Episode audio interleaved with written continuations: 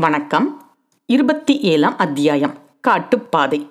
கொடும்பாளூர் பெரிய வேளாராகிய சேனாதிபதி பூதி விக்ரமகேசரி வயது முதிர்ந்த அனுபவசாலி. பல போர்க்களங்களில் பழந்தின்று கொட்டையும் போட்டவர். சோழ குலத்தாருடன் நெருங்கிய நட்பும் உறவும் பூண்டவர். அவருடைய சகோதரராகிய கொடும்பாளூர் சிறிய வேளார் சில ஆண்டுகளுக்கு முன்னால் இலங்கை போர்க்களத்தில் வீர சொர்க்கம் அடைந்தார். அவருடன் சென்ற சைனியமும் தோல்வி அடைந்து திரும்ப நேர்ந்தது. அந்த பழியை துடைத்து கொடும்பாளூரின் வீர பிரதாபத்தை மீண்டும் நிலைநாட்டுவதில் அவர் பெரிதும் ஆத்திரம் கொண்டிருந்தார். ஆகையாலேயே சற்று வயதானவராயிருந்தும் இலங்கை படைக்கு தலைமை வகித்து அங்கு வந்திருந்தார். இலங்கை போரை நன்கு நடத்த முடியாமல் பழுவேட்டரையர்களால் விளைந்த இடையூறுகளை பற்றி முன்னமே பார்த்தோம் அல்லவா? நெடுங்காலமாக அந்த இரண்டு சிற்றரசர் குலத்துக்கும் ஏற்பட்டிருந்த போட்டியும் பகைமையும் இதனால் இப்போது அதிகமாய் வளர்ந்திருந்தன. எனவே பழுவூர் முத்திரையிட்ட லட்சணையுடன் அகப்பட்டு கொண்ட வந்தியத்தேவன் பாடு சேனாதிபதி பெரிய வேளாரிடம் கஷ்டமாகத்தான் போயிருக்கும். அதிர்ஷ்டவசமாக அனிருத்த பிரம்மராயரிடம் இதை பற்றி அவர் பிரஸ்தாபிக்க நேர்ந்தது. வந்தியத்தேவனை பற்றிய உண்மையை ஆழ்வார்க்கடியானிடமிருந்து தெரிந்து கொண்ட அனிருத்தர் அவனையே சேனாதிபதி பூதி விக்ரமகேசரியிடம் சென்று உண்மையை தெரியப்படுத்தும்படி அவசரமாக அனுப்பி வைத்தார். வானர் குலத்து வீரகுமாரனை மேலும் கீழும் உற்று பார்த்த சேனாதிபதி பூதி விக்ரமகேசரிக்கு அவனிடம் நல்ல அபிப்பிராயம் உண்டாகி இருக்க வேண்டும். அன்பான குரலில் தம்பி உன்னை இங்கே சரியாக கவனித்துக் கொண்டார்களா? தங்குவதற்கு இடம் உணவு எல்லாம் சரிவர கிடைத்ததா? என்று கேட்டார். ஆம் சேனாதிபதி ஒரு குறைவும் இல்லாமல் பார்த்து கொண்டார்கள். கூறிய ஏவலை செய்வதற்கு வாசலில் ஐந்தாறு சேவகர்கள் எப்போதும் காத்திருந்தார்கள். தங்குவதற்கு இடம் தாராளமாய் கிடைத்தது. ராஜ போஜனத்துக்கு ஒரு பூனையை அனுப்பி வைத்தார்கள். அதை நான் சாப்பிட எண்ணி இருக்கையில் இந்த வீர வைஷ்ணவரை கண்டதும் கோபம் வந்துவிட்டது. இவரை நகத்தினால் பிராண்டிவிட்டு அது ஓடிவிட்டது என்றான். சேனாதிபதி ஓஹோ இந்த பிள்ளை ரொம்ப வேடிக்கைக்கார பையனா இருக்கிறான் திருமலை இவன் சொல்வது உண்மையா? என்று கேட்டார். சேனாதிபதி இவன் முன்னோர்கள் கவிஞர்களாம். ஆகையால் இவனிடமும் கற்பனா சக்தி அதிகம் இருக்கிறது. மற்றபடி இவன் சொல்வது உண்மைத்தான் இவனை நான் பார்க்க போன இடத்தில் ஒரு பூனை என் கை கால்களை பிராண்டி விட்டது என்றான் ஆழ்வார்க்கடியான். அவனுடைய உடம்பில் ஏற்பட்டிருந்த இரத்த காயங்களை பார்த்து சேனாதிபதி பூதி விக்ரமகேசரி விழுந்து விழுந்து சிரித்தார். ஒரு பூனையா உன்னை இந்த பாடுபடுத்தியது? நல்ல வேளை காட்டுப்பாதையில் போவதற்கு இந்த வீரன் உனக்கு வழித்துணையாக கிடைத்திருக்கிறான். சேனாதிபதி எனக்கு வழித்துணை தேவையில்லை. என்னுடைய கைத்தடியே போதுமானது. அதை எடுத்துக்கொள்ளாமல் நான் இவனை பார்க்க போனதுதான் பிசகாய் போய்விட்டது. அப்படியானால் இவனுக்கு நீ வழித்துணையாக இரு. புறப்படுவதற்கு முன்னால் இவனுக்கு சரியாக சாப்பாடு பண்ணி வைத்துவிட்டு அப்புறம் கிளம்பு. தம்பி இப்போது இலங்கையில் சாப்பாடு வசதி கொஞ்சம் குறைவு. இங்கேயுள்ள ஏரி குளங்களை எல்லாம் மகிந்தனுடைய சேனா வீரர்கள் கரையை உடைத்துவிட்டு போய்விட்டார்கள். அதனால் விவசாயம் சரியாக நடப்பது இல்லை. விவசாயம் செய்வதற்கு ஆட்களும் இல்லை. இந்த நாட்டு மக்களே பட்டினி கிடக்கிறார்கள். நம் வீரர்களுக்கு எப்படி உணவு கிடைக்கும்? நம்முடைய நாட்டிலிருந்தும் அரிசி போதிய அளவு அனுப்பி வைப்பது இல்லை. சேனாதிபதி அது எனக்கு தெரிந்த விஷயம்தான் பழையாறை வீரப்படை வீடுகளின் வழியாக இளைய பிராட்டி சென்றபோது பெண்டுகள் அவரிடம் முறையிட்டதை கேட்டு கொண்டிருந்தேன். இலங்கையில் எங்கள் கணவன்மார்களும் பிள்ளைகளும் பட்டினி கிடக்கிறார்களாமே என்று முறையிட்டார்கள். ஓஹோ இது அங்கேயும் தெரிந்து முறையிட்டார்களா? நல்லது நல்லது. அதற்கு இளைய பிராட்டி என்ன மறுமொழி சொன்னார்கள்? சேனாதிபதி பெரிய வேளார் இலங்கையில் இருக்கும் வரையில் நம் வீரர்களை பட்டினியால் சாக விட மாட்டார். நீங்கள் கவலைப்பட வேண்டாம் என்று ஆறுதல் சொன்னார். ஆகா இளைய பிராட்டி அவ்விதம் சொன்னாரா? உலகத்தில் எத்தனையோ ராஜகுலங்களில் எவ்வளவோ புகழ்பெற்ற கன்னிகைகள் பிறந்தது உண்டு. ஆனால் எங்கள் இளைய பிராட்டிக்கு இணையானவர் வேறு யாரும் இல்லை. அடுத்தபடியாக சொல்லக்கூடிய இளவரசி ஒருவர் உண்டு சேனாதிபதி. அது யார் தம்பி கொடும்பாளூர் இளவரசி வானதி தேவிதான். ஆஹா இந்த பிள்ளை ரொம்ப பொல்லாதவன். இவனுடைய கற்பனா சக்தி என்னையே மயக்கிவிடும் போலிருக்கிறது. தம்பி பழையாறையில் எங்கள் குலவிளக்கை நீ பார்த்தாயா? பார்த்தேன் ஐயா. இளைய பிராட்டியுடன் இணை பிரியாமல் இருந்து வருகிறவரை எப்படி பார்க்காமல் இருக்க முடியும்? வைத்தியர் வீட்டிலிருந்து வழி அனுப்ப இரண்டு பேருமாகத்தான் யானை மீது ஏறி வந்தார்கள்.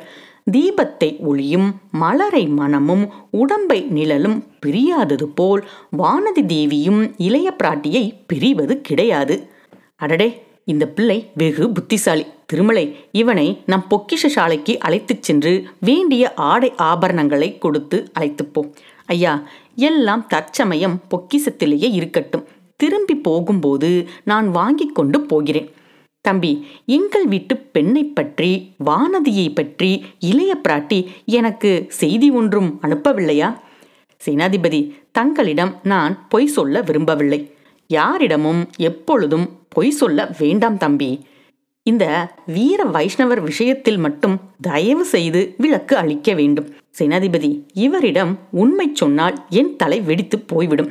வேண்டாம் வேண்டாம். இளைய பிராட்டி எனக்கு ஒன்றும் செய்தி அனுப்பவில்லையாக்கும். தங்களுக்கு செய்தி அனுப்பவில்லை. ஆனால் ஆனால் என்ன?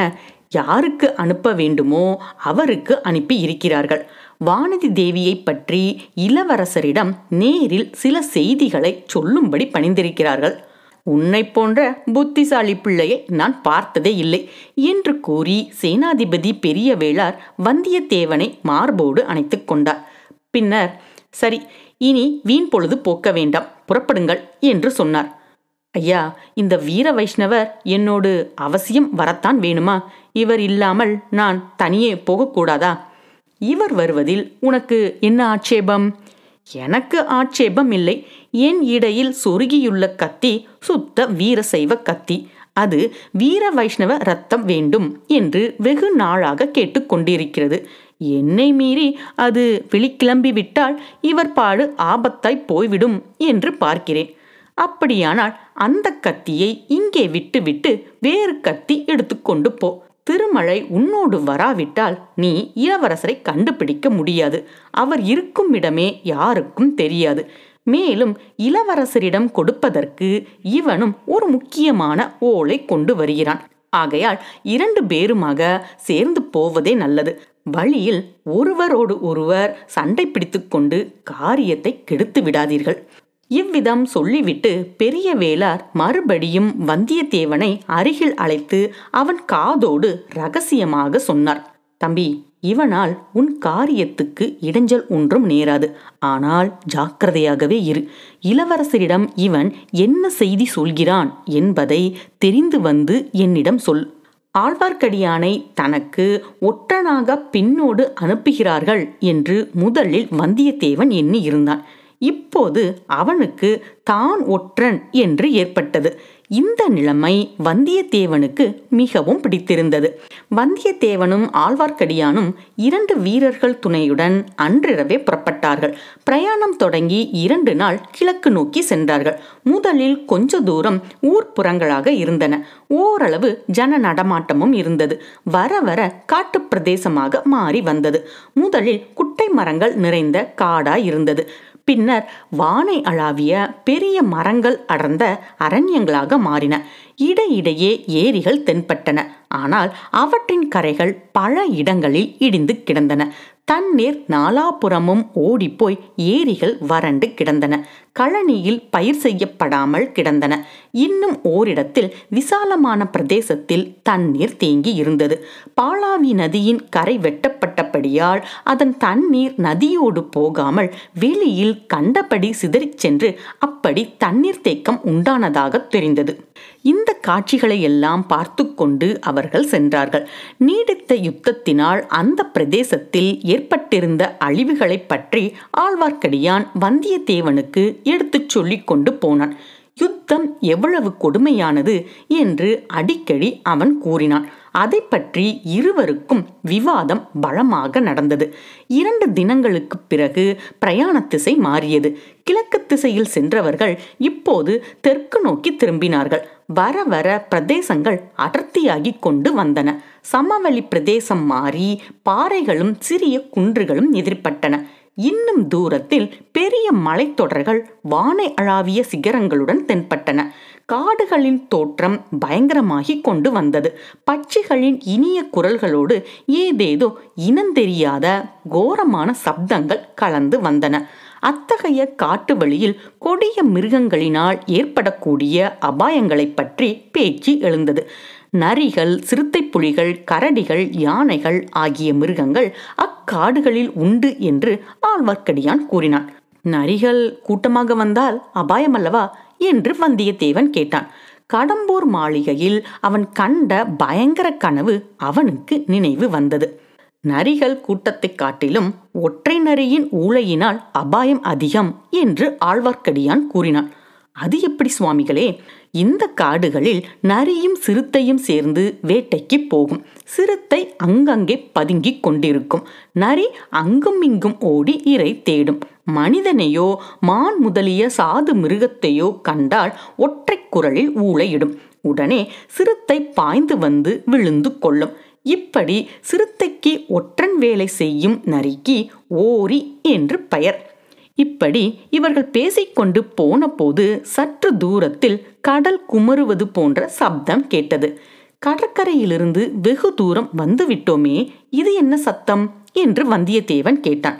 பக்கத்தில் எங்கேயோ ஏரி அல்லது குளம் இருக்க வேண்டும். அதில் தண்ணீர் குடிப்பதற்கு யானை மந்தை வருகிறது போல் தோன்றுகிறது என்றான் ஆழ்வார்க்கடியான். ஐயையோ யானை மந்தையில் நாம் அகப்பட்டு கொண்டால்?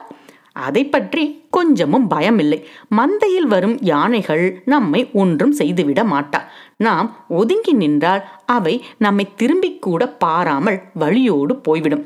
இதற்குள் அவர்களுடன் வந்த வீரர்களில் ஒருவன் ஒரு மரத்தில் மேல் ஏறி நாலு பக்கமும் பார்த்தான்.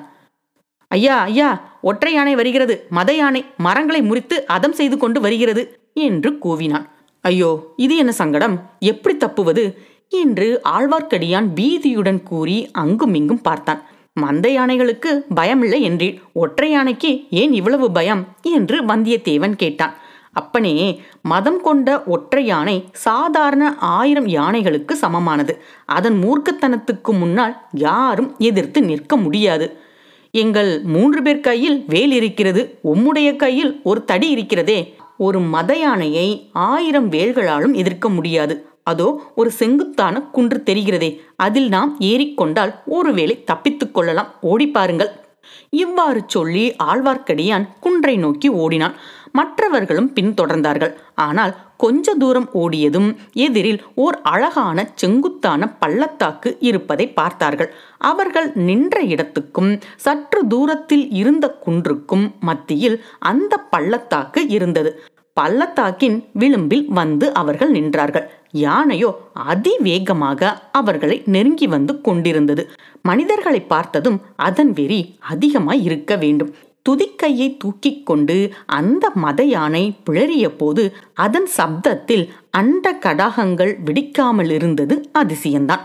அதை கேட்ட மனிதர்கள் நாலு பேரும் காதை பொத்திக் கொண்டார்கள். தலைக்கு ஒரு பக்கம் சிதறி ஓடினார்கள். யானை மேலும் நெருங்கி வந்தது. மேலும் மேலும் நெருங்கி வந்தது. ஆழ்வார்க்கடியானை குறிவைத்து கொண்டு அவன் நின்ற இடத்தை நோக்கி அது வருவது போல தோன்றியது. இன்னும் இரண்டு அடி அப்பால் எடுத்து வைத்தால் ஆழ்வார்க்கடியான் அதல பாதாளத்தில் விழும்படி நேரிடும். பக்கவாட்டில் ஓடுவதற்கும் வசதியாக இல்லை. செடி கொடிகள் அடர்ந்திருந்தன. ஓடி தப்பிக்கத்தான் முடியுமா? வந்தியத்தேவன் கையில் வேலை எடுத்தான். ஆனால் அந்த மத யானையின் வேகத்தை இந்திரனுடைய வஜ்ராயுதத்தினால் கூட அச்சமயம் தடுக்க முடியாது என்று அவனுக்கு தோன்றியது. வேலை பிடித்த கை பலவீனமுற்று தளர்ந்து சோர்ந்தது. அந்நேரத்தில் ஆழ்வார்க்கடியானுடைய செய்கை வந்தியத்தேவனுக்கு ஒரு பக்கத்தில் சிரிப்பை உண்டாக்கிற்று. கையில் தடியை ஓங்கிய வண்ணம் நில் நில் அப்படியே நில். மேலே வந்தாயோ? தொலைந்தாய். உன்னை கொன்று குழி வெட்டி மூடி விடுவேன் ஜாக்கிரதை என்று ஆழ்வார்க்கடியான் மத யானையை பார்த்து இறைந்தான். நன்றி.